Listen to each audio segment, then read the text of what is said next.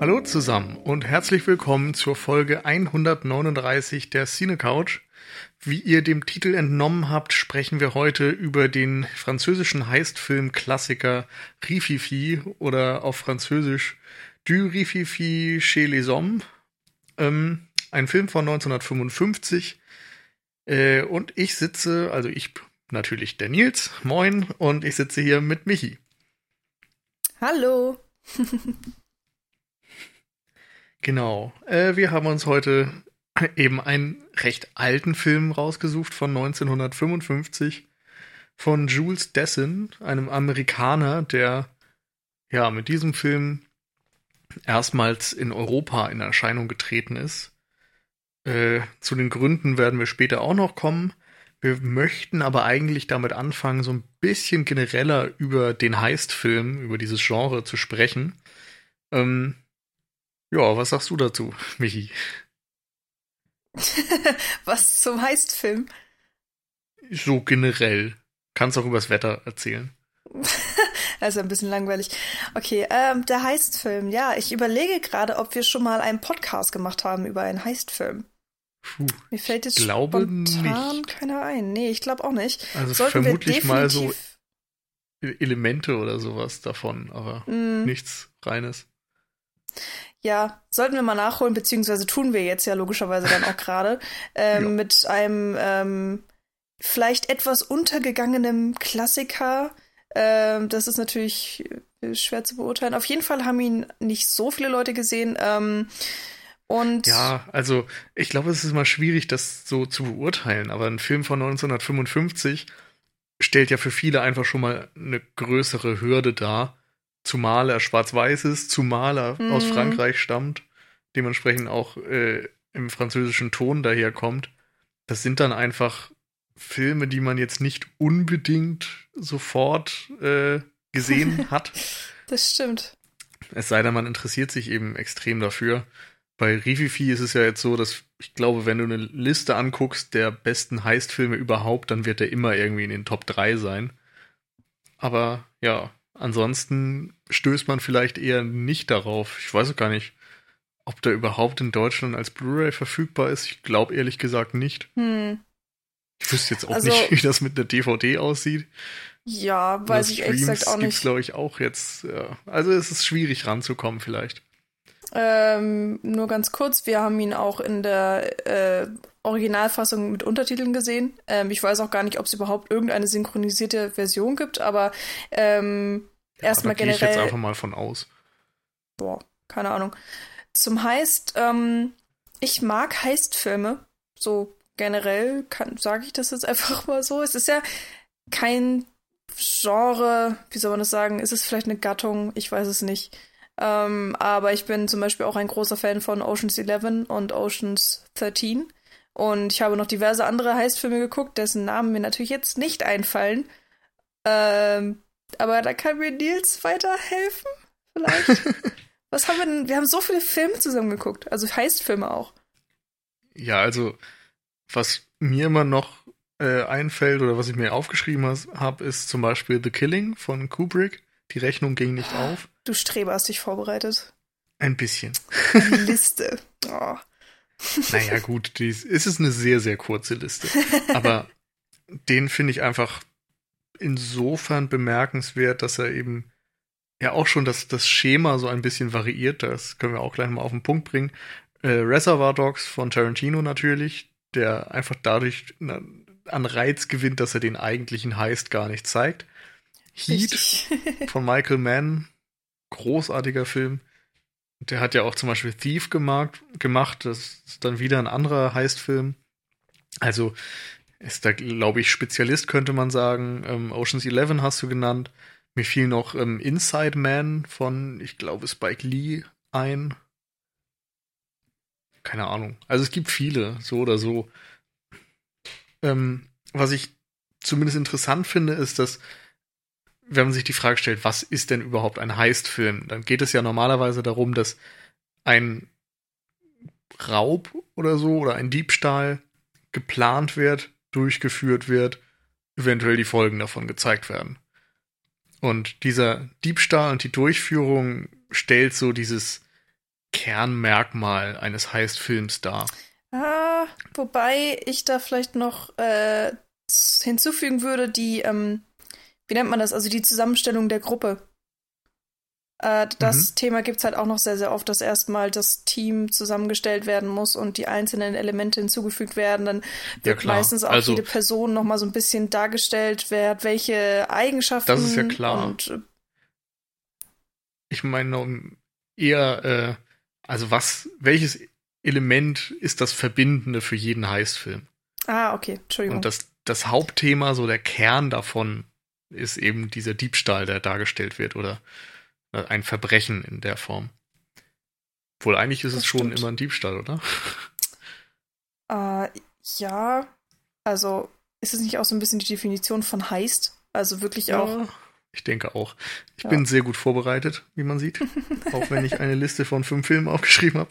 Ähm, ja, also das ist jedenfalls der Kern eines Heistfilms. Das definiert sozusagen dieses äh, Genre oder Subgenre des Kriminalfilms. Und was ich jetzt mal als These in den Raum schmeißen würde, ist, dass dadurch, dass das so stark limitiert ist und sich erstmal gleichförmig anhört, dadurch ergibt sich die Notwendigkeit für Filmemacher dann besonders kreativ damit umzugehen. Also so wie dann ja Rififi einen gewissen Weg geht, bin ich der Meinung, geht eben auch ein Reservoir Dogs einen speziellen Weg, ein Ocean's Eleven einen speziellen Weg und so weiter, um sich von den Genre-Kollegen abzuheben. Ich überlege gerade, gibt es einen Heist-Film, der nicht aus Sicht der Bösen ge, ähm, gestaltet ist? Weil alles, was wir jetzt aufgezählt haben, spielt immer auch aus der Sicht der Verbrecher. Also irgendwie ja auch äh, logisch, weil hm. ansonsten würde man den Heist ja gar nicht mitbekommen. Wenn man alles aus der Sicht der Polizei sieht, siehst du ja nur das Ergebnis. Und man könnte dann in einer Art Rückblick sozusagen rekonstruieren, wie die Verbrecher zu dem heißt. Das wäre mal cool eigentlich. Ja, ich überlege gerade, wie das bei Inside Man war, den ich erwähnt habe. Hast du den gesehen? Äh, weiß ich nicht. Müsste ich jetzt einen Trailer sehen, um das zu sagen. Okay. Ich, hab, ich kann mir die Namen immer so schlecht merken. Also bei dem bin ich gerade echt nicht mehr sicher, wie das erzählt wird. Also das, das kann sein, oder ich, ich glaube, dass es zumindest teilweise äh, aus Polizeisicht beschrieben wird, weil dort der Heist auch irgendwie ganz am Anfang steht und dann im Grunde versucht wird herauszufinden, was da jetzt vorgefallen ist, was der Trick war, und, hm. und, und was weiß ich, wer der Täter ist, wo die Beute ist, so der ganze Kram. Also, soweit ich mich noch erinnere, ähm, bei, bei Inside Man werden halt die verschiedenen Positionen sehr deutlich gezeigt. Also es wird immer hin und her gewechselt, ähm, weil man ja, ich glaube, zwischen Denzel Washington und Clive Owen dann immer so hin und her wechselt. Mhm. Ähm, Wahrscheinlich. Aber ich weiß auch nicht mehr genau, in welcher Chronologie das dann erzählt wird. Auf jeden Fall ist es ja auch, ich glaube, es wird mit unzuverlässigem Erzählen gearbeitet. Das ist ja auch so ein beliebtes Ding. Ja. Äh, was ja bei Ocean's Eleven dann zum Beispiel auch wieder vorkommt. Ähm, Stimmt. Aber Ocean's Eleven zum Beispiel ist es insofern klassisch, weil wir erst, wie du das auch vorhin noch erzählt hast, erst so diesen Plan haben. Dann bekommen wir die Mitglieder näher gebracht. Jedes Mitglied wird vorgestellt mit seinen speziellen Fähigkeiten und der dritte Akt, das Highlight des Heißfilms, ist dann der eigentliche Heiß. Mhm. Und wir sehen, wie jedes Rädchen ineinander greift und am Ende eben dann auch so der Erfolg steht quasi. Es ist ja dann auch auf eine Art ein Gangsterfilm, dadurch, dass wir sehr nah an den Gangsterfiguren sind und auch mhm. so ein mhm. bisschen gerade jetzt bei Rififi natürlich auch ein, eine Form von Aufstieg und Fall wieder mit drin haben, wie das im klassischen Gangsterfilm der Fall war. Aber sonst steht da natürlich auch so ein bisschen einfach die ja Schaulust des Zuschauers im Mittelpunkt, dass man Freude dabei hat, diesem Plan bei der Vollführung, sag ich mal, zuzusehen. Ich glaube, ja. da spielt auch viel von ähm, Suspense oftmals mit rein, also nach dem Hitchcock-Sinne, dass man genau weiß, was passieren soll. Man bekommt ja den Plan mehrfach präsentiert und fiebert dann im Grunde mit, wie dieser Plan vielleicht dann auch gelingt oder äh, gerade wenn es dann irgendwelche Probleme gibt und der Plan B greifen muss oder so etwas, ist es eben sehr spannend dabei zuzusehen und zu schauen, ob sie es schaffen, den Plan so, wie er am Anfang präsentiert ah, wurde, umzusetzen. Ja, ähm, ich verstehe deine Argumentierung und gebe dir da auch an sich recht, aber ich weiß nicht, ob ich es wirklich auch. Es ist zum Teil spielt Suspense auch wirklich eine große Rolle. Aber oft hat der, der Zuschauer nicht alle Informationen. Du weißt natürlich, der und der Raub soll stattfinden an dem und dem Ort und du hast die und die Männer, die rekrutiert wurden. Aber ähm, vor allen Dingen zum Beispiel bei Oceans 11 und auch hier bei Rififi fehlen einem immer so Puzzlestücke. Ähm, du kennst sozusagen das Ziel, aber den Weg dahin nicht unbedingt. Und das macht für mich jedenfalls auch Heistfilme ganz oft noch mal, also ja, spannend sind sie sowieso, aber dann vielleicht noch mal ein bisschen spannender, ähm, weil mh, mm, dann wird zum Beispiel die, das Team auch mit einer Schwierigkeit konfrontiert, mit einer Alarmanlage meinetwegen. Und ähm, sie sagen dann, ja, okay, wir können sie umgehen, aber du kriegst als Zuschauer meinetwegen nicht mit, wie sie umgangen wird, sondern das erlebst du dann erst in dem Moment, wo es in der real, äh, reellen Echtzeit des Films dann auch tatsächlich durchgeführt wird. Ja, also ich wollte jetzt auch auf keinen Fall irgendwie eine Allgemeingültigkeit da feststellen. Das sind ja von Film zu Film immer wieder bestimmte Entscheidungen auch. Also ja, welchen Weg man verfolgen möchte und so. Ich glaube nur, es ist in, es gibt eine große Masse an Filmen, die mit diesem Suspense-Element arbeiten. Ja, Suspense ist ja dadurch auch nicht unbedingt ausgeschlossen. Ja, ähm, klar. Weil das große Ziel ja logischerweise dem Zuschauer immer noch bekannt ist. Und äh, ja. Ähm, trotzdem finde ich halt diese unbekannten äh, Elemente, die in einem Heist-Film eigentlich in irgendeiner Weise immer drin sind, ähm, machen es auch so spannend. Also zum Beispiel mm, können ja sozusagen, also nicht das Gegenteil von Suspense, aber äh, dem wird es ja so ein bisschen gegenübergestellt. Es kann ja auch immer eine Überraschung passieren, dass zum Beispiel einer der Charaktere ein Geheimnis lüftet, ähm, was dann den kompletten Plan zerstört. Oder auf einmal haben wir einen super schlauen Polizisten, der alles vorhergesehen hat und dann ähm, die, die Verbrecher überlistet im letzten Moment und so weiter und so fort. Das ist, ähm, das ist auch diese, diese Art Varietät, die du am Anfang angesprochen hattest, Nils, in den Heist-Filmen. Also man, es gibt so eine gewisse Grundstruktur, was ja Subgenres natürlich auch zu Subgenres dann tatsächlich macht. Also, dass man heißt Filme oder dass man diese, diese Art von Film einem, sozusagen in eine kleine Schublade stecken kann. Und äh, gleichzeitig gibt es noch so viele Variablen, an denen man schrauben kann, die man verändern kann, ähm, dass es eigentlich nie langweilig wird. Und ja, same, same, but different. So ungefähr. Mhm. Das ja. macht immer wieder Spaß. Klar, wie bei jedem Genre geht es natürlich irgendwie darum, bestimmte Standardsituationen zu kopieren und andererseits zu variieren und sich irgendwie davon abzuheben. Ähm, genau. Ich hatte ja vorhin gesagt, ich glaube, dass das Genre sehr eng abgesteckt ist und dadurch ja der, der Drang quasi entsteht, irgendwie originell damit mit den wenigen mhm. Dingen umzugehen, die man zur Verfügung hat. Würdest du dem zustimmen? Hast du da irgendwie noch Beispiele? Ansonsten kann ich natürlich auch mal meine Liste abarbeiten. Ähm, ich finde schon, dass du recht hast. Ähm, wobei ich gerade überlege, was mir mir irgendwas mal fehlt. Es sind, es sind immer eine Gruppe von Männern. Ist mir irgendwie aufgefallen. Also es hm. gibt selten mal irgendwie Frauen und selbst wenn Frauen dabei sind, sind sie irgendwie so Nebenanhängsel und sie sind nie die Anführerin ja. oder das oder Genie, der Kopf hinter allem. Ja, das stimmt ähm, irgendwie. Da wird mir jetzt auch nichts einfallen spontan. Ich meine, es ist jetzt nicht unbedingt schlimm, aber ja, vielleicht gibt es ja dann irgendwann auch mal einen, einen sozusagen ja. Frauen-Heiß-Film oder so. Es gibt Catwoman. Ah, ist das ein Heist-Film? Naja, Catwoman ist erstmal ein Charakter. Also ich meinte jetzt kein. Oder obwohl so. stimmt, es gibt auch den Film, ne? Ja, genau. Also ich meinte jetzt erstmal sie als Figur. Oder Michelle so. Pfeiffer. Ja, stimmt, sie ist ja auch eine, eine Diebin. Ja. ja. Und ansonsten gibt es, glaube ich, oh, einen Film mit äh, wie heißt sie denn? Catherine Zeta Jones? Ich glaube mit Ah, Sean wo Connery. sie von Anthony Hopkins ausgebildet wird. Oder das? Oder Sean Connery? Ich weiß es Einer nicht. von mehr. den beiden. Ich glaube, so ein Film, der ständig im Fernsehen läuft. Ja, und sie ist doch Doppelagentin und dann. Keine Ahnung. ich. Ich. weiß nicht mal, ob ich den gesehen habe, aber zumindest ist sie da, glaube Ja. ich, die, die Diebin. Aber ich weiß auch nicht mal, ob das ein Heist-Film ist oder ob es da nur um eine Verbrecherin geht. Ja, da bin ich jetzt auch gerade drauf gestoßen, weil wegen Catwoman eben auch, weil ein Diebesfilm nicht gleich ein Heistfilm ist. Also, Aber- Was ist denn ein Diebesfilm?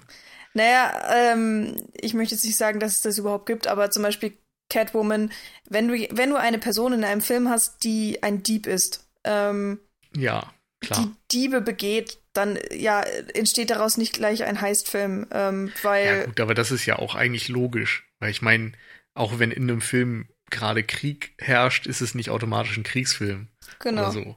Das können ja Randerscheinungen sein. Ja, aber ich finde es einfach mal wichtig, das irgendwie auch anzusprechen, gerade wo wir halt auch so ein bisschen das heißt äh, Subgenre äh, so ein bisschen ausdifferenzieren. Ja, Ähm, klar. Also bei einem Heißfilm steht der Diebstahl thematisch im Mittelpunkt. Ansonsten, boah, gute Frage. Da haben wir uns echt wieder was rausgepickt hier. Reden über Heist-Movies und können das gar nicht auf den Punkt bringen. Starke Leistung, würde ich sagen.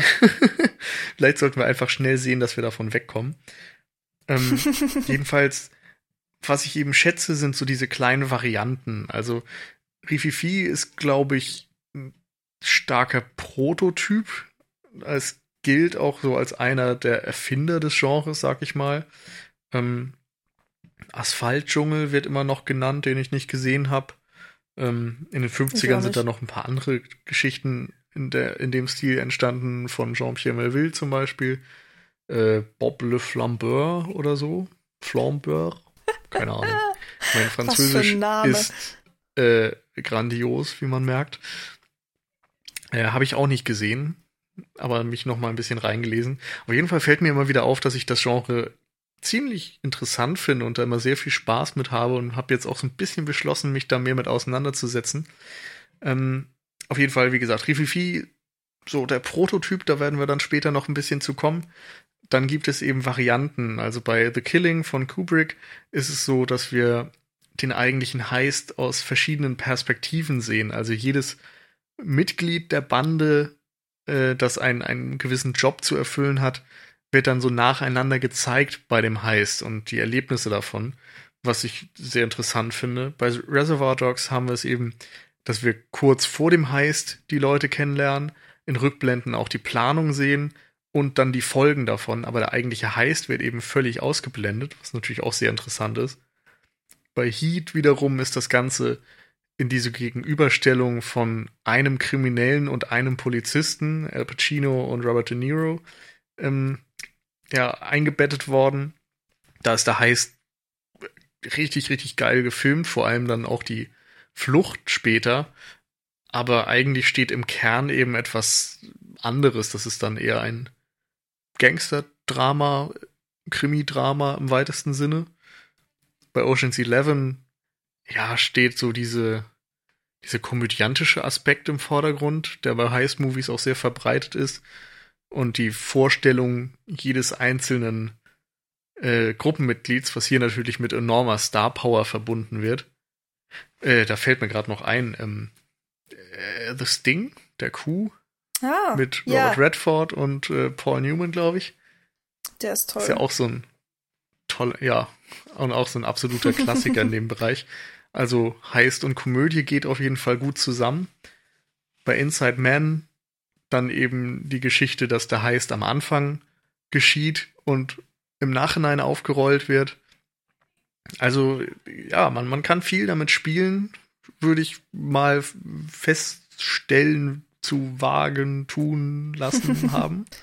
Also ich glaube, ganz wichtig sind auch einfach immer die Charaktere und auch die Motivation, warum dieser Heist überhaupt durchgeführt wird. Äh, in jedem Film, den wir jetzt angesprochen haben, gibt es dafür tatsächlich unterschiedliche Motivationen. Natürlich ähm, ist ja die erste Regel einfach immer, das Geld wird gebraucht, logischerweise, sonst, Ja. sonst müsste man es ja gar nicht klauen.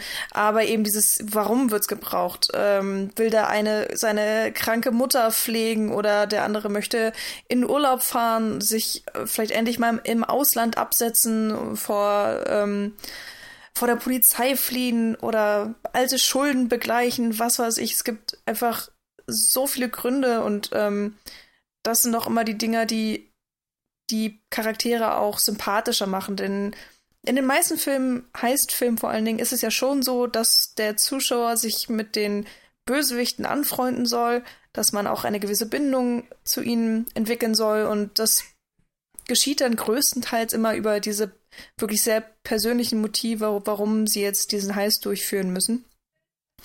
Und das finde ich persönlich immer eigentlich ganz spannend, ähm, weil das auch, also es ist ja nicht schwierig, nicht, ähm, nicht einfach umzusetzen.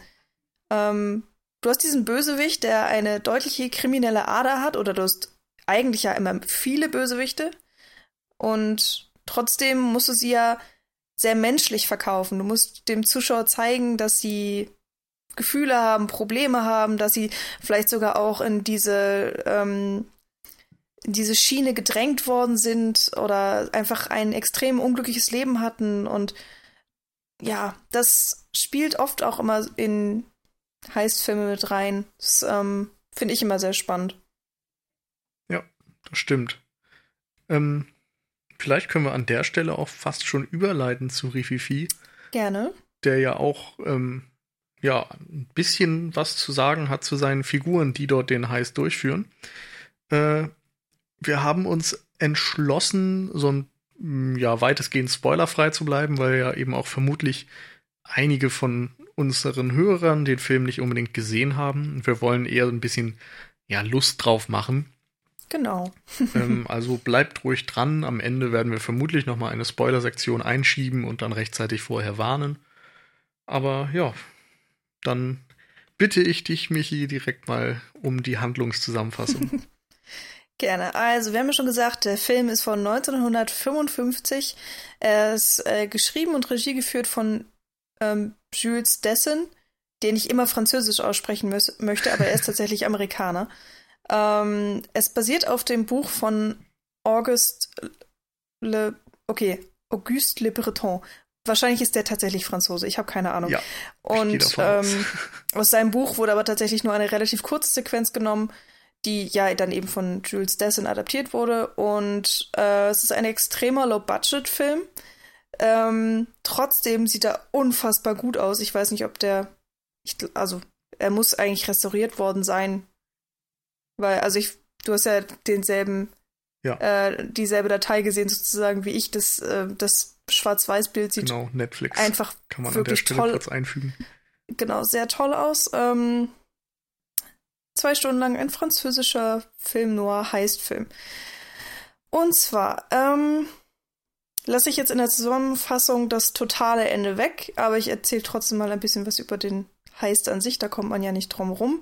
Wir haben eine ähm, Gruppe von Männern, die sich ähm, zusammenfindet, unter anderem eben äh, den ja etwas jüngeren Joe mit seinem Freund Mario, die ähm, zusammen den Plan geschmiedet haben, ein Juweliergeschäft äh, auszurauben, das äh, sich in ihrer Stadt befindet. Ich weiß gar nicht, in welcher Stadt wir sind. Sind wir in Paris? Paris. Paris? Ja. Okay.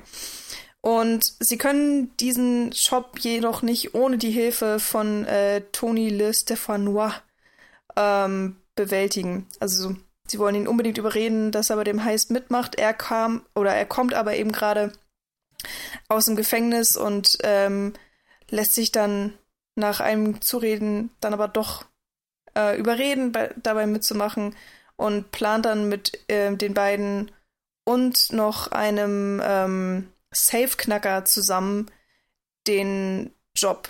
Ähm, sie wollen nämlich ja nicht nur, also nicht einfach das Juweliergeschäft ausrauben, sondern sie wollen an den Safe, weil da der, der größte Schatz sozusagen drin liegt, da ist das meiste Geld zu Genau. kriegen. Das ist ja Ähm, im Grunde auch Tonys Beitrag. Also Genau, Er stimmt. Der schlägt hat, das ja vor. Genau. Ähm, es gibt noch diverse Nebencharaktere, die dann auch ähm, vor allen Dingen für das Ende des Films eine Rolle spielen. Unter anderem möchte ich da erwähnen ähm, Mado. Ähm, genau, Mado heißt sie. Äh, ja, sie, das muss man dazu sagen, ist tatsächlich eine Frau. Ähm, die die äh, ehemalige Geliebte von Liz Stefanois ist und auch in Paris auftaucht. Die beiden treffen aufeinander und ähm, diskutieren sozusagen ihre Beziehung miteinander nochmal aus. Und Joe äh, hat eine Familie, eine Frau und einen kleinen Sohn, Tonio, der dann auch noch ähm, eine Rolle spielen wird. Genau. Und ja, ah, genau, da muss ich. Toni haben dann vielleicht noch eine Verbindung. Da haben wir gerade eben ja schon im Vorgespräch kurz drüber gesprochen, dass wir uns nicht so ganz sicher waren, wie die jetzt zueinander stehen. also. Äh, genau, weil äh, Toni, also ja, Liz Stefanois wird er im Film halt sehr oft genannt, aber Toni ist wahrscheinlich, so wie wir es verstanden haben, auch der Patenonkel von Tonio ähm, was auch dann die Namensähnlichkeit erklären würde. Und was auch noch wichtig ist, am Anfang des Films wird erklärt, dass die Freiheitsstrafe, die Tony absitzt, ähm, dass er da Joe gedeckt hat ähm, und sozusagen genau. eine Falschaussage gemacht hat. Also für, er ist für Joe in den Knast gegangen, würde man genau. einfach sagen. Und äh, ja, wenig.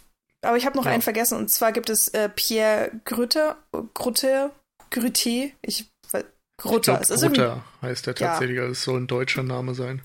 Auf jeden Fall ein blöder deutscher Name, der ähm, sehr reich ist, sehr viel Einfluss hat und jetzt mh, der neue Geliebte von Mado ist. Und nicht sehr gut zu sprechen auf Toni dementsprechend. Ja, auch so eine Halbweltgestalt. Genau. Okay, genau. Ähm, also du hast gesagt, die Männer haben so eine gewisse Verbindung zueinander, kennen sich aber auch nur durcheinander, also sie sind jetzt nicht alle zusammen befreundet. Und das fand ich am Anfang vor allem ganz spannend, also wie diese Männer dann einander kennenlernen, wie sie zusammenpassen. Also Toni und Joe haben eben diese Vorgeschichte, dass sie mhm. schon zusammen auch Raubüberfälle geplant haben. Joe wiederum ist mit Mario befreundet und plant deshalb mit dem ein Ding, zu dem er Toni quasi einlädt. Und Mario wiederum kennt den Safe-Knacker César, den ah, er dazu genau. holt. César hieß er. Stimmt. Ja. César ist übrigens, übrigens gespielt, genau, ja. von Jules Dessin. Ja. Lustige Geschichte. Sollte eigentlich ein ähm, italienischer Schauspieler übernehmen, aber irgendwie hat der den Vertrag nicht bekommen per Post oder so. Und irgendwas ist da völlig schief gelaufen und dann hat Dessin halt die Rolle selbst gespielt. War Erklärt vermutlich auch billiger. Ähm, warum er so wenig sagt im ganzen Film. Ja. Wobei ja wirklich auch viele Figuren in diesem Film wenig sagen. Also hm. der F Film Rififi hat auch starke Noir-Einflüsse. In den genau. 50ern ist das ja auch noch so die, die Endphase quasi vom Film Noir, vom klassischen.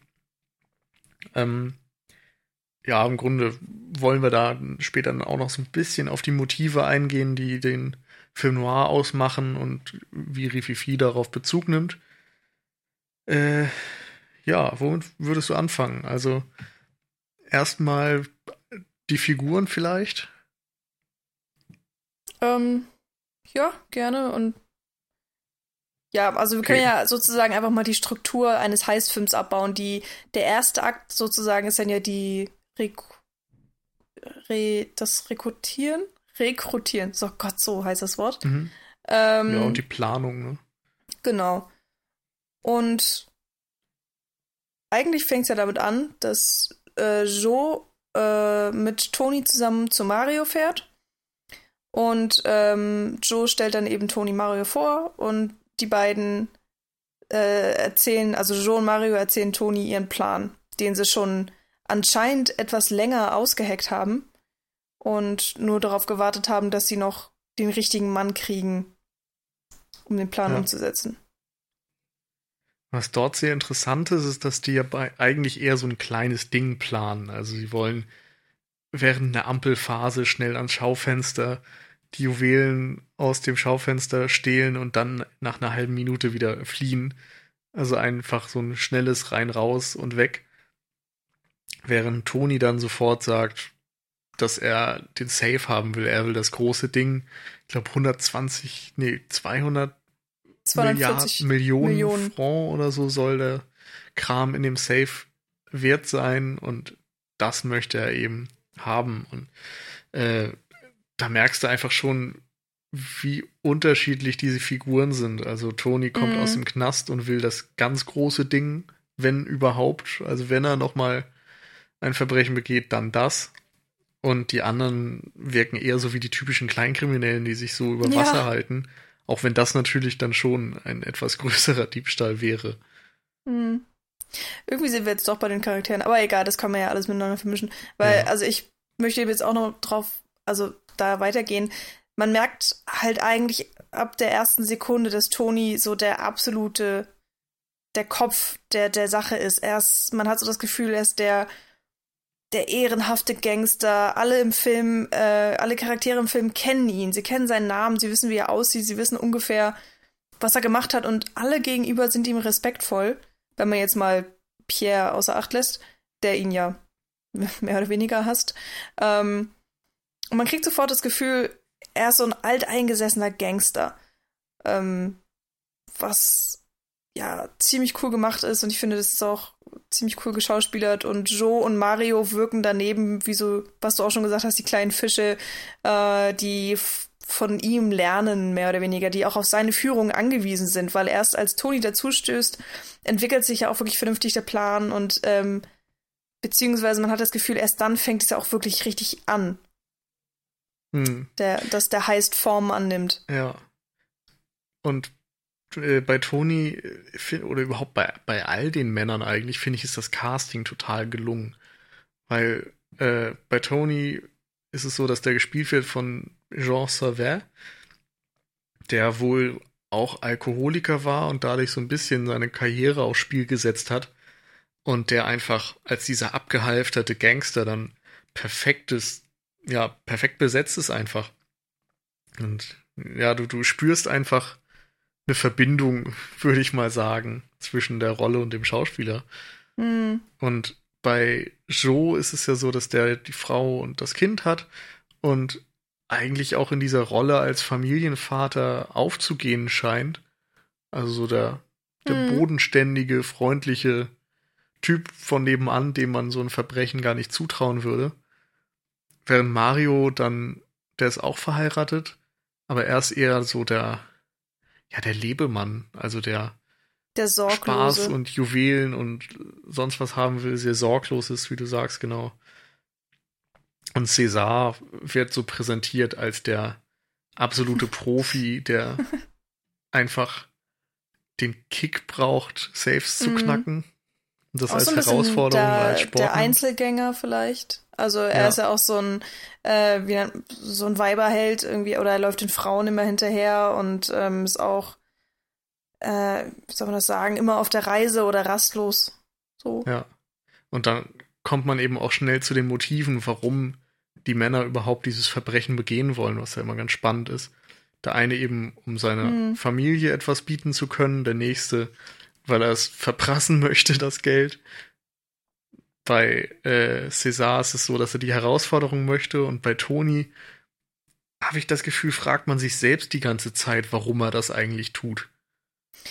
Ich habe das Gefühl, er möchte sich halt einerseits nochmal was beweisen ähm, und liebt vielleicht auch einfach das, ja, an sich, also man hat das Gefühl, er kann es einfach extrem gut. Er hat da, oh, ja, ein Talent ist vielleicht zu viel gesagt, aber er hat ein Gespür für und das ist ja auch der Grund, warum alle so großen Respekt vor ihm haben. Er ist halt eine Person in, innerhalb dieser Gesellschaft, dieser, dieser Kriminalitätsgesellschaft oder was auch immer und möchte das vielleicht gar nicht verlieren. Er möchte es nicht aufgeben. Man sieht ja in der ersten Szene, wie er am Pokertisch sitzt und tatsächlich auch kein Geld hat oder vielleicht hat er auch alles Geld verloren. Auf jeden Fall möchte er sich ja dann von einer der Figuren am Tisch Geld leihen und er bekommt es nicht. Ähm, ja. und, und er wirkt einfach extrem unglücklich und alleine und äh, verlassen von mit, also von, von der Welt mehr oder weniger und sobald angefangen, dieser Heist sich anfängt, zu entwickeln, ändert sich das ja auch schlagartig und er wird zu dieser Ja. respektvollen, großen Person. Ja, ich würde auch sagen, also man hat das Gefühl, er kann nicht aus seiner Haut. Also er ist einfach Gangster und er kann das nicht ändern, auch wenn er es Mhm. versuchen würde. Ähm, dann, du hast die Einsamkeit angesprochen, er ist einfach ein Einzelgänger in diesem Fall und auch so eine, so eine gebrochene Person. Mhm, Er hat eben, das passt er kriegt kein Geld mehr einfach beim Pokertisch. Er hat seine geliebte Mado verloren. Er hat fünf Jahre seines Lebens verloren. Er, er hat zwar noch diesen Respekt auf eine Art von früher, aber er ist einfach nicht mehr dieser Typ von früher. Er ist ein gebrochener Mann und irgendwie scheint er das nur kompensieren zu können durch, durch diesen Heist, weil er weiß, dass er das kann und weil er irgendwie vielleicht dadurch auch Bestätigung erfahren will. Hm, Ich könnte mir auch, also es, hat- es hat auch irgendwie so eine selbstzerstörerische Note bei ihm, finde ich. ja, ich Dass er eben auch sagt, er nimmt nicht so diesen einfachen Weg, den einfachen Plan, den ihm auch Joe und Mario vorschlagen, nämlich einfach die Diamanten schnell zu stehlen und wegzugehen, sondern er will den elaborierten Plan, den gefährlichen Plan. Er will das Risiko und Hm, das geht ja dann möglicherweise auch schief, aber er akzeptiert eben dieses Risiko und ich könnte mir vorstellen, dass er ja fast wieder geschnappt oder was auch immer werden möchte. Hm, ja, ich, also vielleicht plant das auch als seinen allerletzten großen Coup, weil Ja. mir ist gerade noch eingefallen, ähm, man merkt auch relativ schnell, dass er krank ist. Ähm, ich weiß nicht genau, was er hat, aber er, Ich glaube, Tuberkulose sagt, habe ich irgendwo gelesen. oh, okay. Also auf jeden Fall, manchmal hustet er so ganz schlimm im Film und man hat wirklich das Gefühl, dass, dass das was Ernstes ist, ähm, auch wenn es ihm bis auf das Husten ja noch relativ gut zu gehen scheint und ähm, ich glaube, da spielt eben einfach viel mit rein. Er will sich nochmal was beweisen. Ähm, vielleicht merkt er, es geht langsam zu Ende, eben auch, weil er schon etwas älter ist und generell nicht mehr die Kraft hat. Dass, also er sagt jedenfalls auch irgendwann während des Raubs mal ähm, so, oder keine Ahnung, bei der, bei der Planung, so von, er ist äh, zu alt für sowas eigentlich und kriegt das körperlich gar nicht mehr hin und ähm, trotzdem ist sein Kopf ja mehr oder weniger noch wach genug und, und schlau genug und hat noch die besten Pläne parat, um diese Herausforderung anzunehmen und Mhm. den, den äh, Dieb nochmal durchzuführen. Und ich, ich glaube, so ein bisschen tut das eben auch für Joe, weil, ja, weil er vielleicht dann auch den Tonio unterstützen möchte oder beziehungsweise weiß, dass Joe dieses Geld für, für seine Familie einsetzen will. Ja, also man merkt auf jeden Fall bei den Szenen, die Toni und Tonio zusammen verbringen, dass Toni im Grunde nur glücklich zu sein scheint bei Tonio. Also da ist natürlich so ein ganz kleines Kind, ist unbeschwert und so weiter und Toni geht fast so ein bisschen in dieser Rolle als Patenonkel oder so auf, also kauft ihm Mhm. gerne Geschenke und erkundigt sich nach ihm, spielt mit ihm und das scheint so der, der Antrieb zu sein oder ein, ein Anker zu sein, den er noch hat. Es ist auf jeden Fall spannend, wie extrem alles miteinander verzwickt ist. Also auch wenn sich Ja. nicht unbedingt alle Charaktere äh, sehr nah kennen und sich vielleicht gerade eben auch erst kennengelernt haben, äh, hat man das Gefühl, dass man da einfach sehr viele entwirren kann und einiges Ja, miteinander zusammenhängt, wo man den Zusammenhang vielleicht beim Sehen gar nicht so deutlich gesehen hat. ja. Und es ist ja auch so, dass die Figuren schon eher grob gezeichnet sind. Also es gibt jetzt nicht Ja, große Motivationen und Monologe übers Gefühlsleben oder so etwas, sondern man kann sich irgendwie vieles dann aus Zusammenhängen erschließen oder aus zwei, drei Dialogen, die im ganzen Film dann verteilt sind, hm. die aber einfach zusammengenommen so verdichtet sind, dass man trotzdem viel über die Figuren mitnehmen kann. Es gibt auch so einige extrem starke Szenen, die ähm, mich im ersten Moment auch so ein bisschen rätselhaft haben dastehen lassen. Und wenn man dann über, drüber nachdenkt, ja, kann man, kann man sich so ein bisschen was erschließen oder ähm, die Beziehung der Charaktere, eben, die in dieser Szene zusammen waren, auf jeden Fall nochmal so ein bisschen erschließen. Also ähm, ich spreche da vor allen Dingen die eine Szene an, in der Toni Mardot zum ersten Mal seit eben fünf Jahren wieder trifft und ja. dann hört, äh, sie hat ihn verlassen und zwar ungefähr sofort, nachdem er im, im, Gefängnis war, hat sie sich einen neuen Mann gesucht, damit sie irgendwie auch, glaube ich, Geld kriegen kann oder mm, ja, vor, vor irgendwem fliehen kann und den hat sie dann auch wieder fallen lassen und ist jetzt end, ähm, im Endeffekt mit diesem Pierre Grutter zusammen. Ähm, und dann nimmt er sie sozusagen zu sich nach Hause und man hat erst das Gefühl, okay, die. Also ich habe wirklich gedacht, da käme jetzt eine Liebesszene. Und er, er, er sorgt sozusagen auch dafür, dass sie sich komplett auszieht, also wirklich splitterfasernackt. Also man sieht natürlich nichts, das sind die 50er. Aber äh, ja, sie zieht sich vor ihm aus und äh, am Anfang denkt man noch, er will nur den Pelzmantel, er will nur die Diamanten, sozusagen als, als Wiedergutmachung, als Zurückzahlung. Und letzten Endes sch sch ähm, schlägt er sie mit einem Gürtel. Und zwar relativ, ja, hart, kann man. Man sieht es halt nicht, aber man, man kann es sich ungefähr vorstellen. Und dann zieht es sich wieder an und geht. Stream. Genau. Und das war schon eine echt krasse Szene, die ich nicht erwartet habe. Ja, auch eine sehr, ja, also sie, lässt halt den Charakter von Toni auch extrem negativ erstmal dastehen. Und ja, wie du sagtest, rätselhaft. Also man muss erstmal drüber nachdenken, was das jetzt bedeutet, dass er erst scheinbar sehr interessiert an Mado ist und sie als seine Liebe sieht. Dann scheint er sich äh, ja, bereichern zu wollen finanziell, dann möchte er doch vielleicht eher die, die Macht ausüben, befiehlt ihr, sich auszuziehen und so weiter. Und es ist auch irgendwie so eine Art Test von ihm ihr gegenüber, dass er wissen will, ob sie ihm gehorcht, ob sie auch bereit ist, irgendwie ihm, ja, ich weiß es nicht, ihm wieder eine Chance zu geben, vielleicht. Also sie beteuert ja, dass sie nur aus Selbstschutz mit dem anderen Mann zusammen war und nicht ähm, aus, aus Liebe oder was auch immer. Und dann äh, zeigt sie ihm das irgendwie auch, indem sie tut, was er möchte, was gleichzeitig irgendwie für so ein etwas merkwürdiges Machtverhältnis sorgt. Dann schlägt er sie und wirft ihr auch noch die ganzen Diamanten und so wieder hinterher. Also mhm du weißt irgendwie gar nicht, was jetzt seine Intention ist, aber das Resultat ist, dass er gar nichts gewonnen hat und viel kaputt gemacht hat. Und diese ja. Haltung zieht sich bei ihm irgendwie so ein bisschen durch den gesamten Film. Bei der Szene hatte ich auf jeden Fall das Gefühl, also dann im Nachhinein, ähm, als ich weiter drüber nachgedacht habe, dass es ihm auch so ein Stück weit einfach um Rache ging, dass er ihr zeigen wollte, wie sehr ihr äh, sie ihm wehgetan hat und dass er das bei ihr jetzt auch machen möchte. Und anscheinend weiß er, emotional kann er ihr nicht so wehtun, weil sie da vielleicht einfach zu abgeschotten ist oder zu, zu abgebrüht auch schon.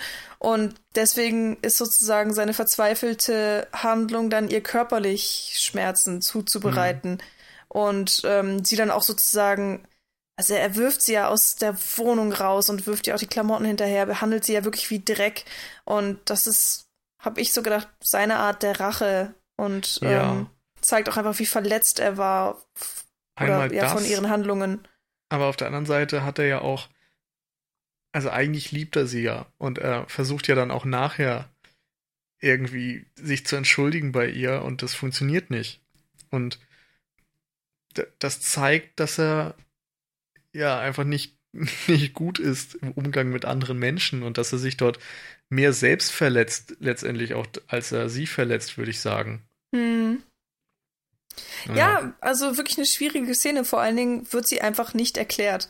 Ähm, ja. Was ich aber ehrlich gesagt ziemlich gut finde, weil manchmal wird in Filmen auch irgendwie zu viel geredet und zu viel erklärt und, und ja, nichts wird mehr der Intelligenz des Zuschauers sozusagen überlassen und man kriegt alles auf dem Silbertablett präsentiert.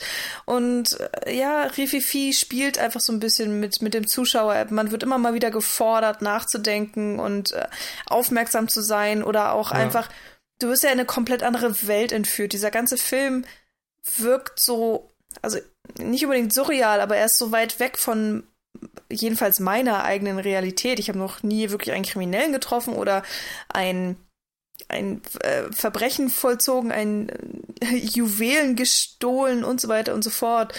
Ähm, und Rififi zeigt dir die Welt der Kriminellen. So, oder den, ja, den Alltag vielleicht auch der Kriminellen, die Probleme äh, von ihnen. Und das, das macht ihn so spannend. Also, das ist ja. bei vielen Heist-Filmen so und das ist auch genau das eben, was generell dieses, ähm, die Kriminalfilme natürlich immer wieder aufs Neue spannend macht und interessant. Ja. Und ähm, Rififi zeigt das hier auf so eine ganz eigene Art und Weise.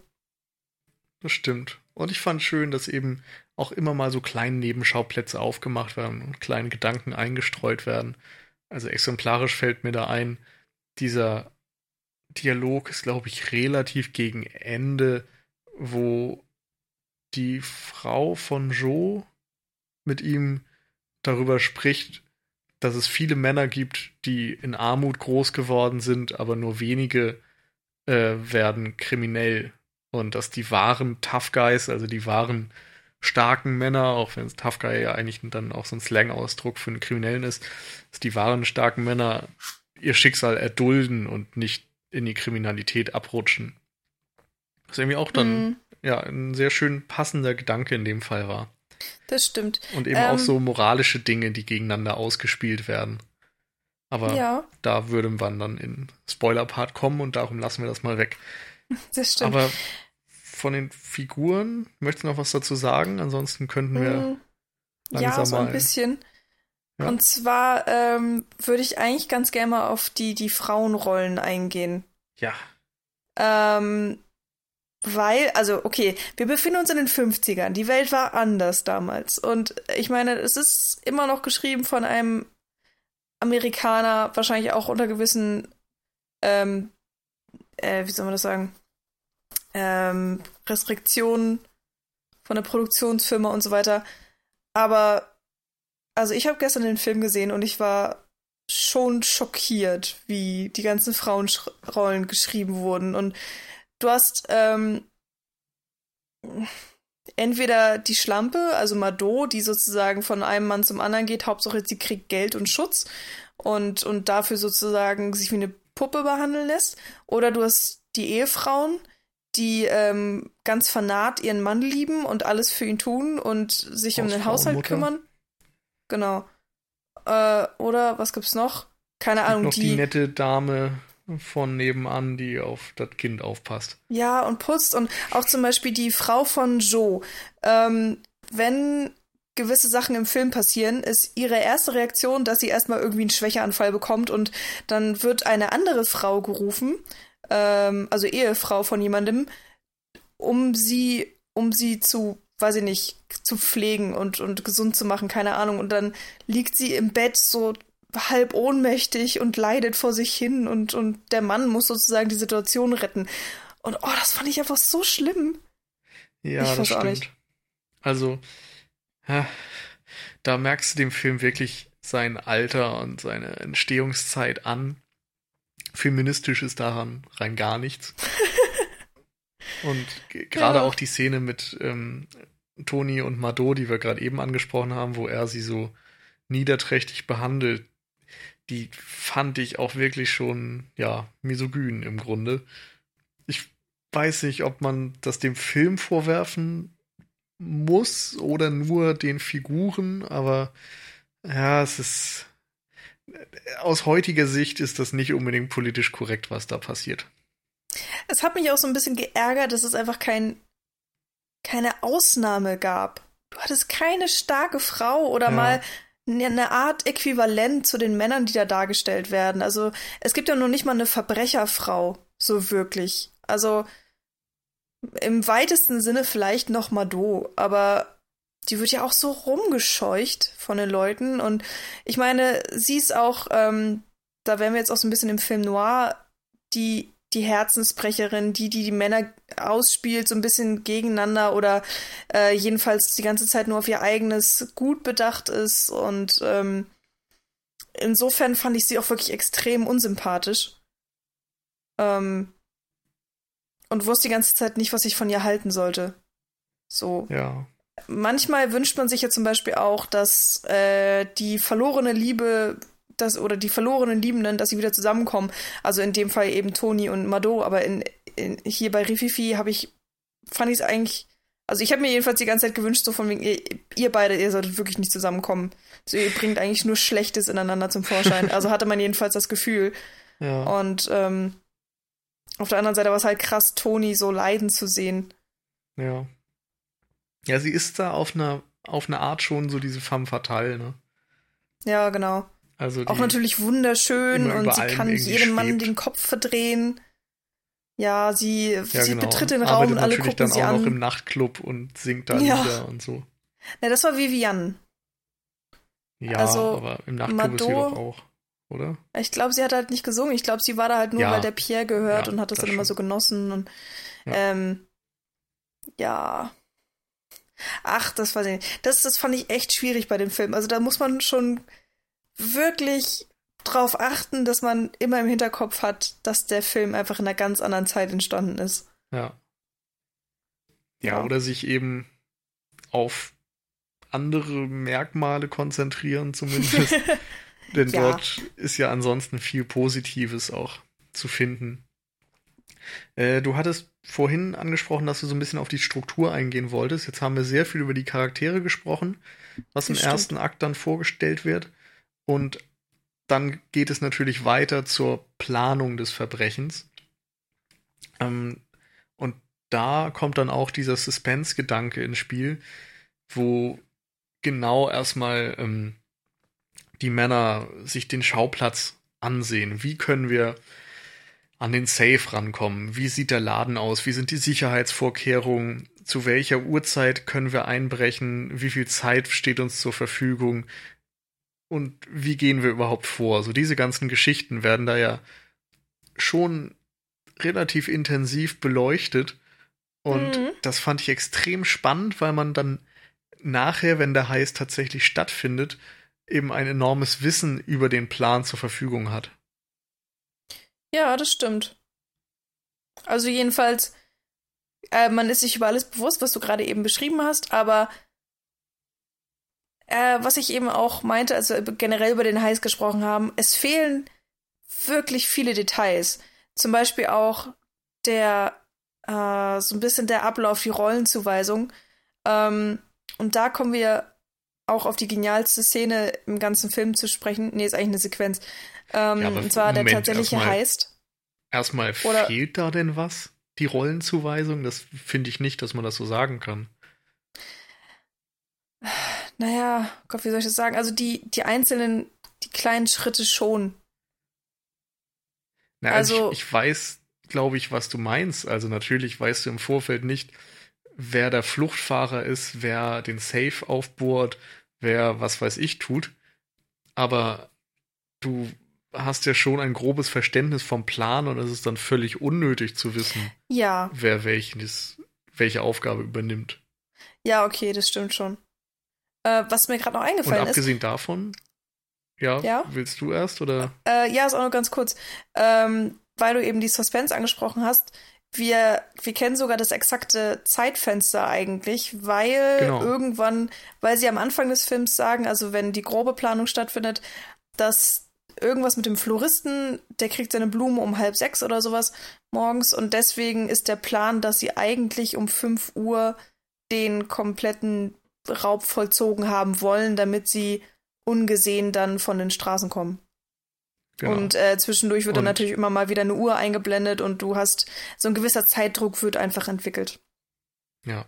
Und du stellst ja auch während der Planung fest, zum Beispiel, dass das Sicherheitssystem des Juweliers auf Schwingungen, auf Lautstärke geeicht ist. Das heißt, sie müssen sehr leise sein. Und dann weiß man auch, dass äh, Toni zum Beispiel versucht mit so einem Schaum von einem Feuerlöscher den Alarm zu stoppen und auf der anderen Seite ist äh, Joe, glaube ich, verantwortlich dafür, irgendwie zu hämmern. Und genau, lernt quasi, welche Lautstärke noch erlaubt ist und welche Lautstärke zu hoch ist. Und dadurch hast du ja schon dann am Ende auch eine Rollenzuweisung. Es wird zwar nicht explizit gesagt, dies ist dein Job und dies ist mein Job, sondern es wird nur gezeigt, aber dadurch hm. hat man am Ende trotzdem wieder eine Doppelung, wenn die gleichen Charaktere denselben Job übernehmen wie schon vorher.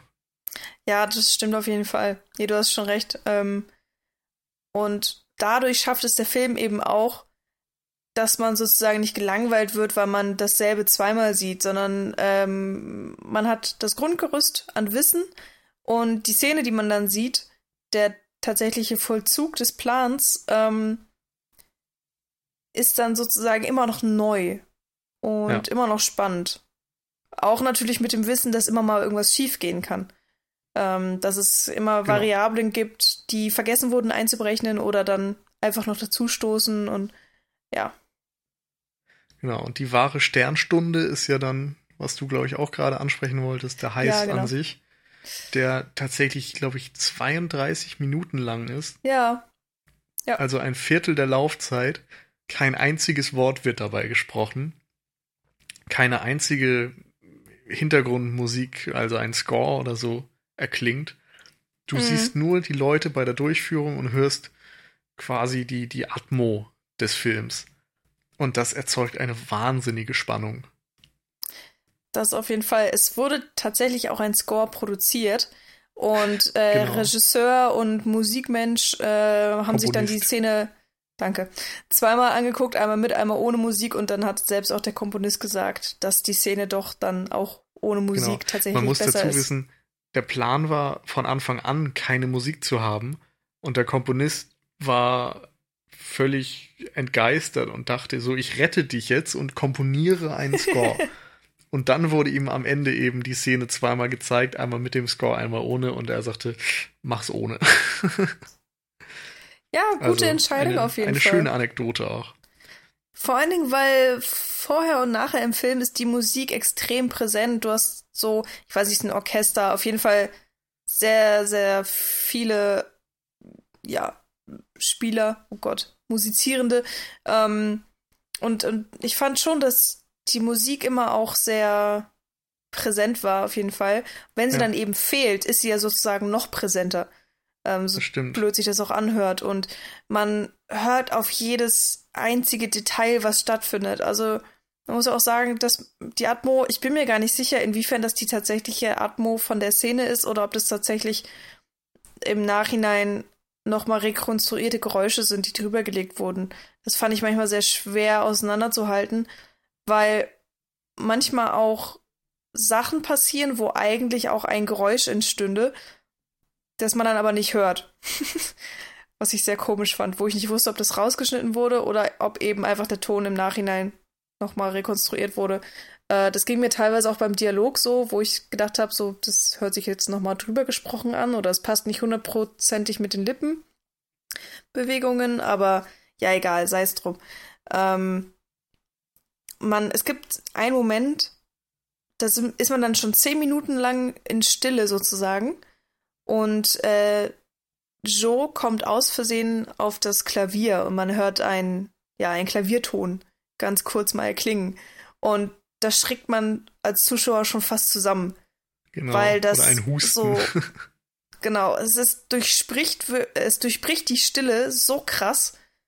Ähm, und auch die Charaktere im Film schrecken ja auch alle auf und, und gucken Joe an und Joe ist dann auch so, oh Gott, es tut mir leid und äh, okay, wir machen jetzt aber weiter und wir lassen uns nicht von unserem Plan abbringen. Und das ist, ja, es ist wirklich extrem gut gemacht.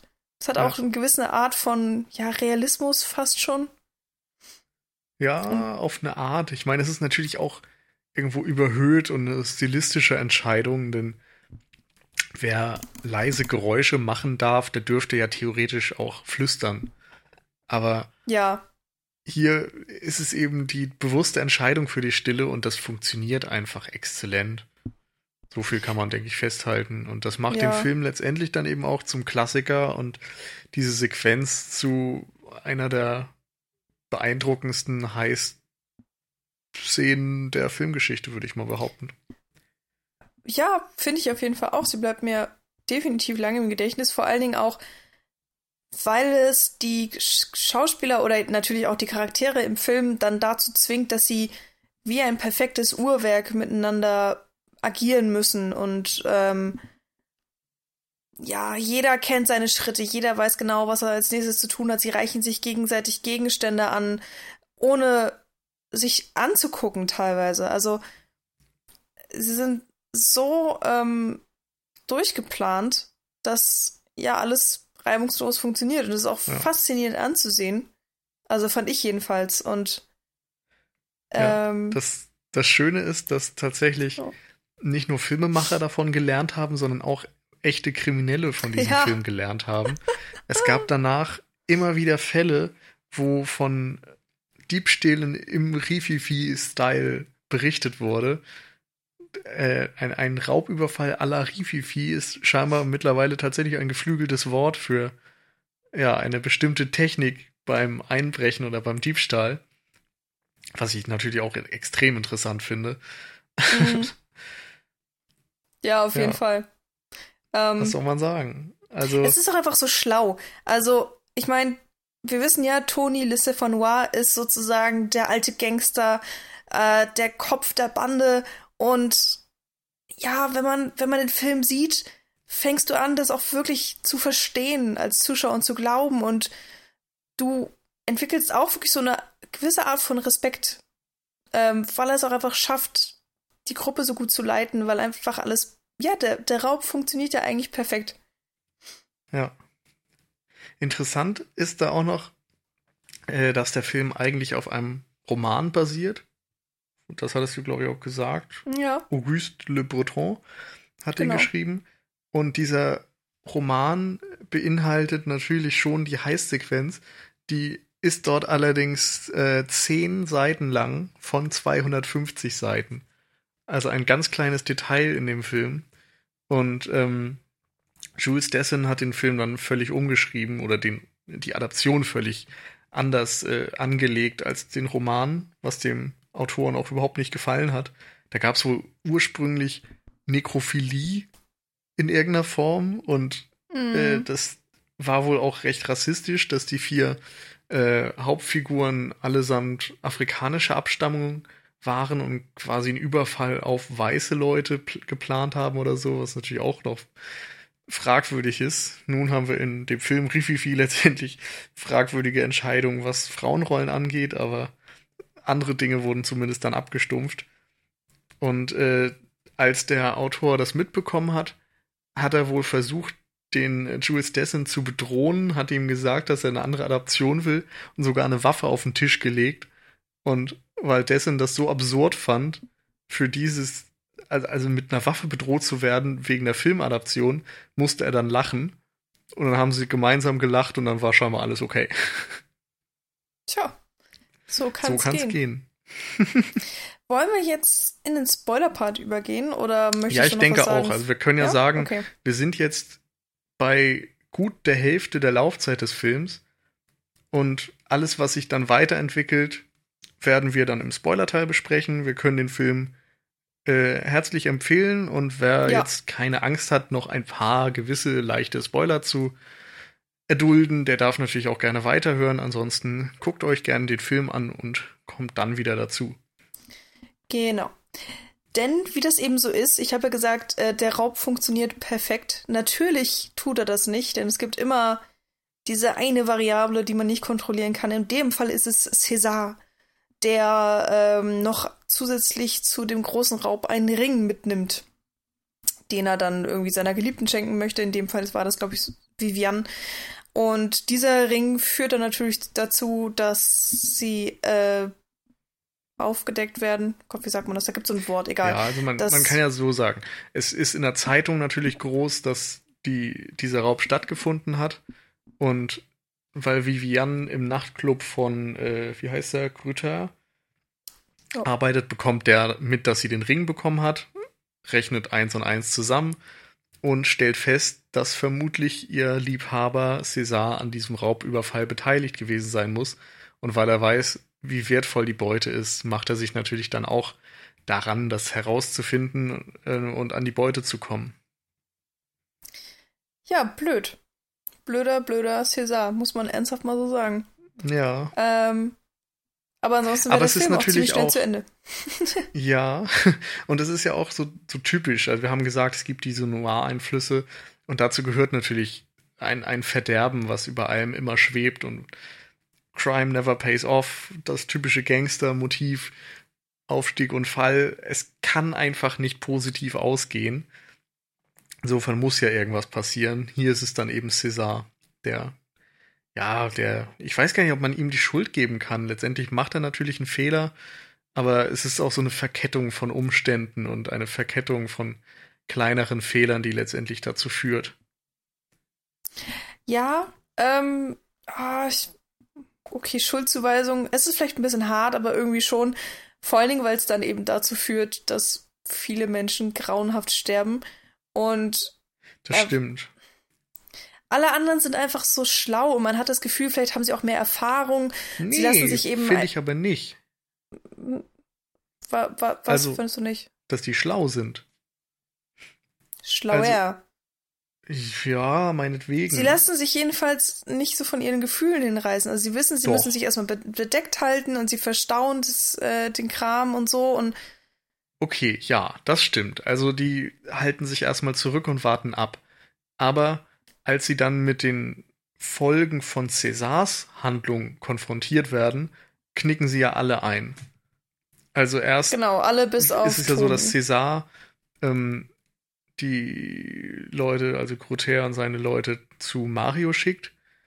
Der will erst nichts erzählen, aber seine Frau kann das nicht mit ansehen und sie erzählt dann, oder sie erklärt sich bereit, Toni anzurufen und warnt ihn dann aber am Telefon und aus Rache wird sie dann getötet und Mario wird getötet.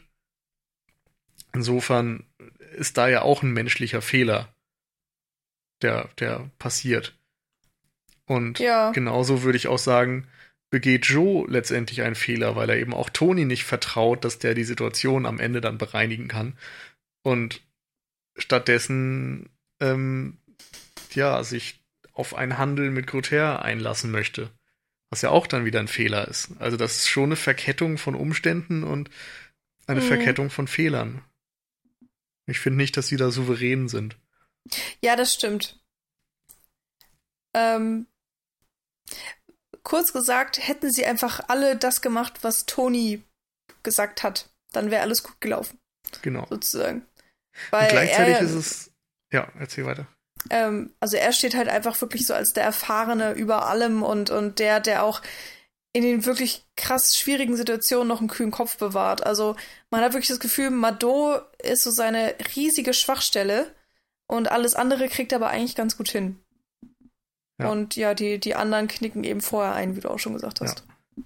Gleichzeitig machen sie aber eben jetzt auch keine für sich genommen weltbewegenden Fehler, sondern es sind so menschliche Eigenschaften, die letztendlich auch dazu führen, dass es für sie ins Verderben geht. Ja, natürlich. Äh, da merkt man dann auch einfach deutlich äh, oder mehr als deutlich, dass sie eben Menschen sind und dass, ähm, ja, hört sich dumm an, aber es wird ihm eben auch zum Verhängnis, dass sie so normal sind, dass sie eine Familie haben, dass sie ähm, meinetwegen auch Freunde oder eine Ehefrau haben, die dann auch als Druckmittel eingesetzt werden können. Im schlimmsten Fall bei Joe ist es dann natürlich Tonio, der gekidnappt wird, ähm, den Joe auf jeden Fall retten möchte, weil tragischerweise genau Tonio ja auch der Grund für diesen Raub war. Und ich, ich finde, da ergibt sich wirklich so eine, so eine riesige Tragik und, und auch ja, Dramatik ähm, innerhalb dieses Films. Ja. Und ich denke, dann müssen wir auf jeden Fall noch äh, auf eine Szene über, über quasi einen Todesfall sprechen, der so stellvertretend dann auch für den Subtext noch steht, der in dem Film vorkommt. Mhm. Und zwar ist es ja so, dass César, wie du gesagt hast, im Grunde der Verräter, wenn man so will, der Gruppe ist. Und Toni findet ihn letztendlich bei Grother gefesselt und César gibt zu, eben die Freunde verraten zu haben, Mario in dem Fall verraten zu haben. Und Toni ist darauf irgendwie sehr resigniert und sagt nur, du weißt ja, was das bedeutet. César, César nickt wissend und traurig und Toni erschießt ihn daraufhin. So einerseits zeigt das so diesen Code unter Gangstern, so der Verräter darf dann nicht überleben. Ähm, es ist aber tatsächlich eben auch mehr als das, denn Jules Dessin ist eben Amerikaner, hat in Amerika auch einige Filme gemacht, vor allem Noirs auch gedreht, The Naked City und äh, wie hieß der andere noch? Ich vergessen. Irgendwas mit Sonntag. Night in the City. Die Ratte von Soho auf Deutsch.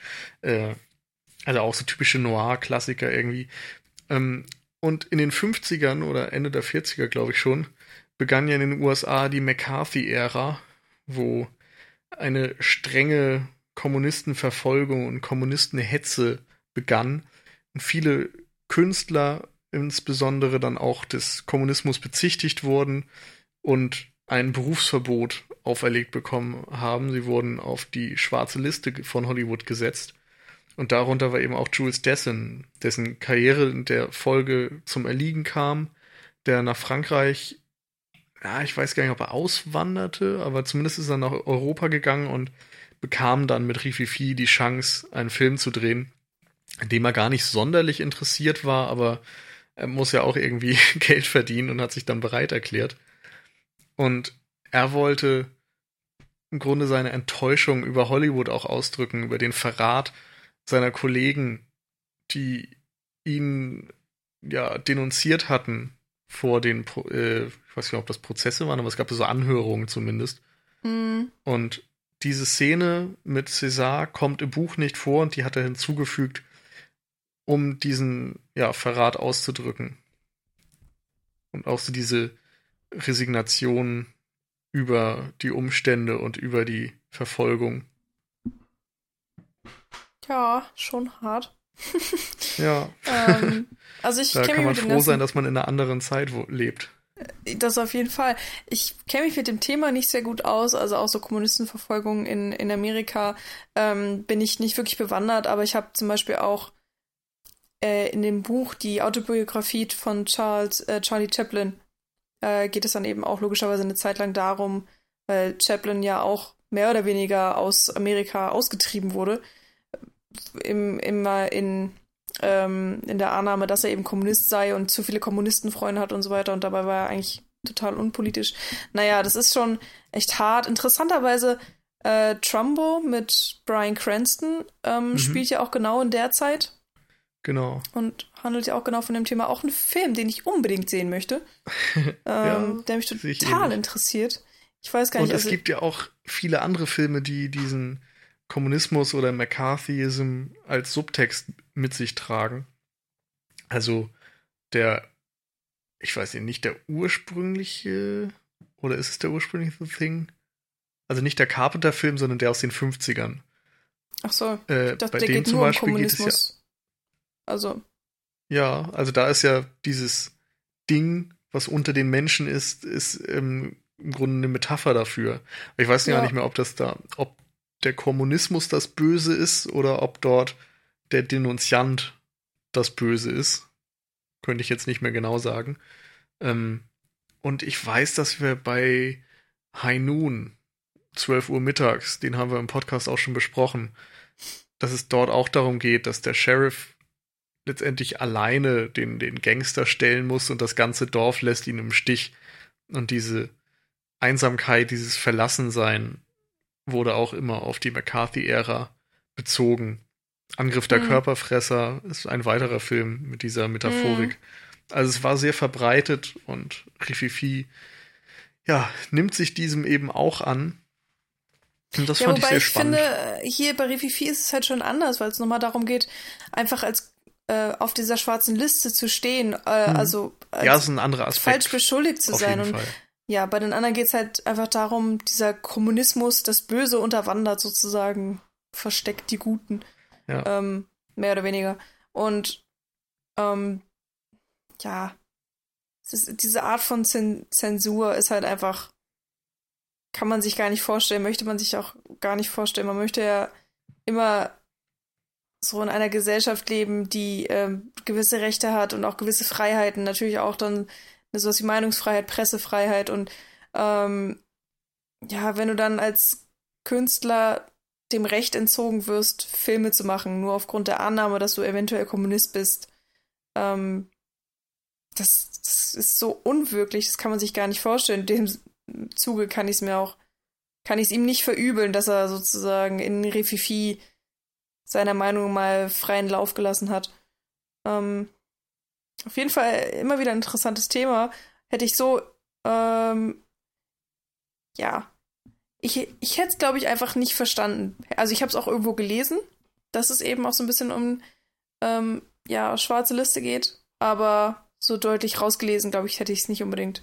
Ja, das ähm, ist natürlich auch kompliziert. Man muss ja sehen, dass der Film in den 50ern erschienen ist, wo die Leute dann auch von diesem politischen, äh, ja, von den politischen Umständen umgeben waren und sich der Situation bewusst mhm. waren, während wir heutzutage ja auf völlig andere Dinge achten. Also heute würdest du vielleicht 9-11-Anspielungen erkennen oder so etwas oder mm. in Filmen, die, die irgendwas mit der Flüchtlingskrise behandeln oder so, könntest du vielleicht den Subtext rauslesen, wo Leute mm. in 50 Jahren dann überhaupt nicht drauf kommen würden, weil sie das nicht mehr unbedingt mit den politischen Verhältnissen in Verbindung bringen.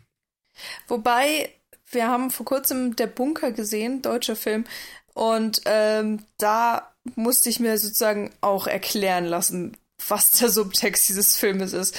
Äh, das habe ich echt nicht so ganz geschnallt, obwohl das gar nicht mal so undeutlich macht. Ähm, aber gut, anderes aber der Thema. ist ja auch noch um, ein bisschen, also, also jetzt nicht unbedingt auf politische Verhältnisse bezogen. Und ich weiß auch nicht, inwieweit man da sagen kann, dass das hm, auf, auf die jetzige Ära bezogen ist. Also ich glaube, der würde, wenn man diesen Lehransatz betrachtet oder Schule als Institution, hätte das genauso in den 90ern oder 80ern passen können. Hm. Aber ja, anderes Thema. Bin, ist ja jetzt egal. Genau, anderer Podcast. Äh, könnt ihr euch auch gerne anhören, natürlich. Ähm, eine Sache möchte ich jetzt noch ansprechen, und zwar die Kameraarbeit, die ich nämlich wirklich nur, unglaublich, wo, wo wir jetzt unglaublich grade, toll fand. Du hast den Bunker erwähnt und der ist überhaupt nicht bei uns im Podfeed Darum muss ich einmal darauf hinweisen, dass Jan zusammen mit äh, Second Unit und Wiederaufführung, glaube ich, über den Bunker gesprochen hat. Müsste im Second Unit Feed zu finden sein. Ja, wir haben auf jeden Viel Fall aber dabei. auch ähm, eine, äh, ja, einen Beitrag auf unserer Seite, wo das dann auch alles verlinkt ist. Und ich, ich weiß gar nicht, ob Jan sogar noch was dazu geschrieben hat. Egal, auf jeden Fall. Stimmt, Jan hat noch eine Kritik bei uns geschrieben. Genau. Also wer Interesse am Bunker hat, kann danach sehen, jetzt Michi über die Kamera von Rififi. Okay. Ja. Ähm, ich wiederhole mich einfach nochmal, die fand ich wirklich herausragend gut, weil sie, ähm, ja, es klingt blöd, sie war in erster Linie einfach perfekt funktional und nicht so unglaublich künstlerisch. Das ging in der Zeit auch gar nicht wirklich. Ich meine, die haben irgendwie 30 Kilo gewogen, waren so groß wie ein halbes Auto. Sie, ähm, ja, man konnte einfach mit der Kamera damals noch nicht so viel anstellen. Trotzdem gibt es ganz, ganz viele Dolly-Fahrten. Es gibt äh, Schwenks und ähm, Bewegungen, die alle sehr choreografiert wirken ähm, und immer darauf bedacht, das Auge des Zuschauers auf genau das zu lenken, was gerade in der Handlung wichtig ist. Weil du hast es hier mit einem gewissen Schauspielerensemble zu tun. Ähm, teilweise bewegen sich irgendwie fünf, sechs Leute gleichzeitig auf einem Bild und die Kamera sorgt dafür, dass du immer bei der richtigen Aktivität landest und nie die Orientierung verlierst.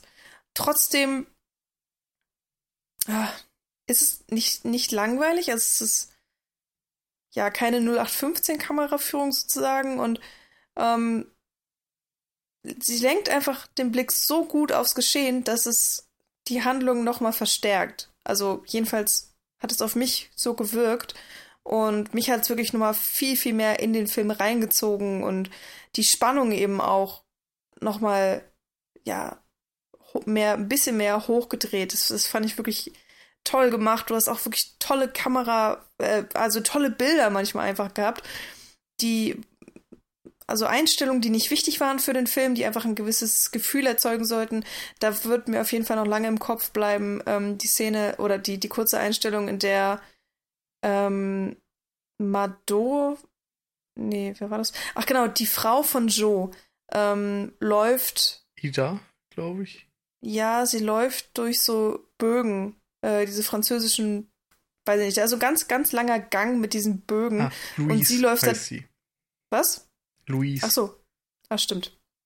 Äh, sie läuft da drunter durch und die Kamera ist extrem weit weg, sozusagen am Ende dieser Straße, die, durch diese Bögen. Und ähm, äh, Louise läuft dann auf die Kamera zu, äh, total verzweifelt, weil sie gerade ihren kleinen Sohn, äh, weil ihr kleiner Sohn gerade entführt wurde.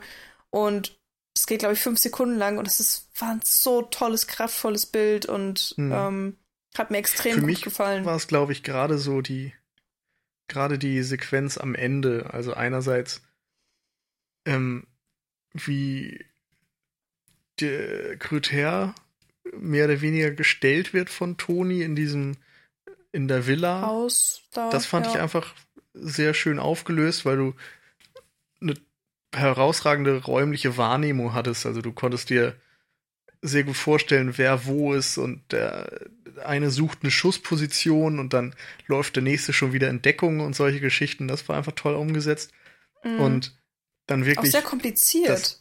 also, Ja. äh, Entschuldigung, aber wenn man sich mal vorstellt, wie oft diese Kamera dann auch bewegt werden musste und immer mal wieder neu positioniert werden musste, weil auch vor allen Dingen in der Szene relativ oft geschnitten wird. Das stimmt gerade für die Zeit. Ja. Genau, das fand ich schön. Und dann das absolute Ende, diese Autofahrt.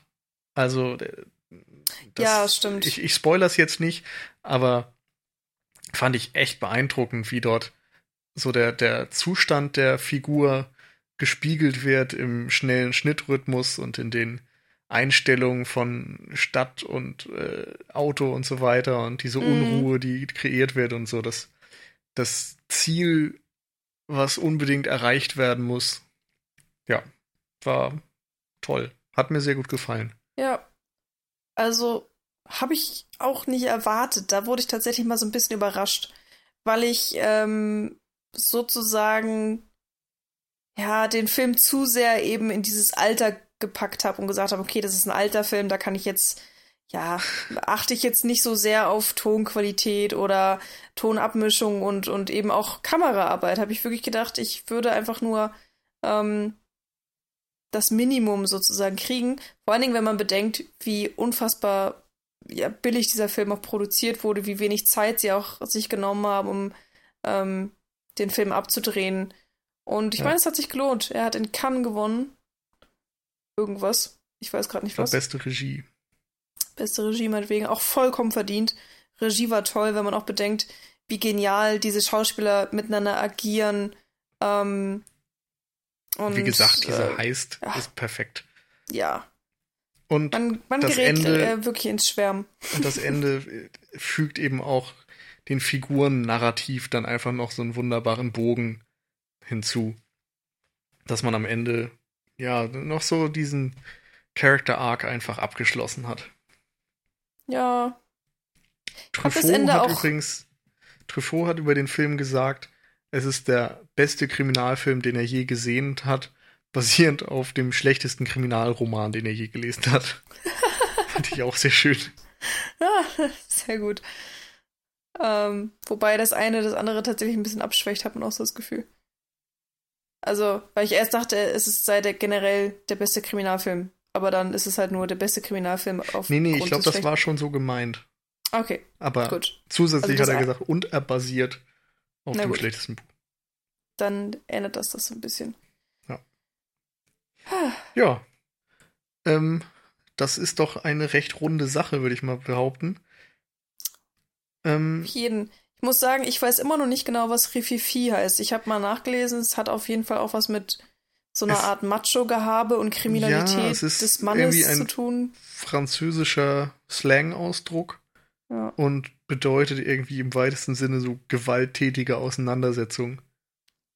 Also so Streit, Schlägerei, sonst was. Es kann da Aber- irgendwie auch alles und nichts heißen. Es gibt ja auch den Song in der Anfangsphase des Films, der das so ein bisschen versucht zu beschreiben. Fand ich auch sehr cool. Einfach mal so eine Song-Einlage. Hat was. Also im französischen Original heißt der Film dann irgendwie auch ja Auseinandersetzung Du Rififi zwischen. Männern oder so Ach so. Ah. und Auseinandersetzung oder was auch immer dann eben so im internationalen, ja, Verleih. Echt? Okay. Ja, wie gesagt, es ist halt auch ein Wort, du kannst es nicht direkt übersetzen. Ja, deswegen habe ich gedacht, das würde auch nicht direkt übersetzt. Also, dass es einfach Rififi bleibt. Nee, es hat schon eine Bedeutung. oder eine Bewandtnis oder was auch immer. Oh, okay, meinetwegen. Jo. Ich werde den Namen auf jeden Fall so schnell nicht vergessen. Also, Rififi, das ist, äh, ja, werde ich mir merken, nicht nur das Wort, sondern natürlich auch den Film. Ja, und wir hoffen dann Ähm, natürlich auch, dass ihr ja. das tut. Wenn ihr Kriminalfilme, Gangsterfilme, Noirs oder Heistfilme mögt, dann gebt dem auf jeden Fall mal eine Chance. Und so viele Genres, wie ich gerade aufgezählt hatte, ist die Wahrscheinlichkeit ja groß, dass es auch auf euch zutrifft. Ja, ist ein toller Film. Ähm, wenn ihr Bock habt, auch, dass wir vielleicht nochmal andere Heistfilme besprechen, lasst es uns gerne wissen. Äh, auf www.cinecouch.net, bei Twitter unter @cinecouch oder unter facebook.de slash cinecouch. Bin ich da richtig Ja. informiert? Bestimmt. Ihr findet das schon. Ja. Es ist ja nicht so kompliziert. ähm, wir freuen uns auf jeden Fall über alle Rückmeldungen, über iTunes-Bewertungen, über Flatter-Spenden oder über Amazon-Einkäufe, aber einfach über alles, was irgendwie ja eine Rückmeldung gibt für uns mit dem, was wir hier tun. Da freuen wir uns Meldet sehr euch. drüber. Und dann hoffen wir, dass ihr in der nächsten Woche wieder einschaltet. So viel kann ich schon mal sagen. Äh, Jan und Paul haben sich einem ähm, äh, besonderen Thema angenommen. Ja, aber das kommt Aber- doch nicht nächste Woche, oder? Da ist doch die 140. Jaha, Sicher? so ist es. Ja, Oh, es okay. ist ja ein besonderes Thema für unsere besonderen Mitmenschen. Ja, seid gespannt. Lasst euch überraschen. Es ist ein ziemlicher Stilbruch im Vergleich zu Rififi. Ja, ich glaube auch nicht, dass das Thema jemals schon irgendwie großartig vorkam bei uns. Egal. Äh, Vielleicht auch besser. schon mal äh, zukünftig viel Spaß. Ich hoffe auch, ihr hattet ein bisschen Spaß mit uns. Ähm, und dann bis demnächst. Auf Wiederhören.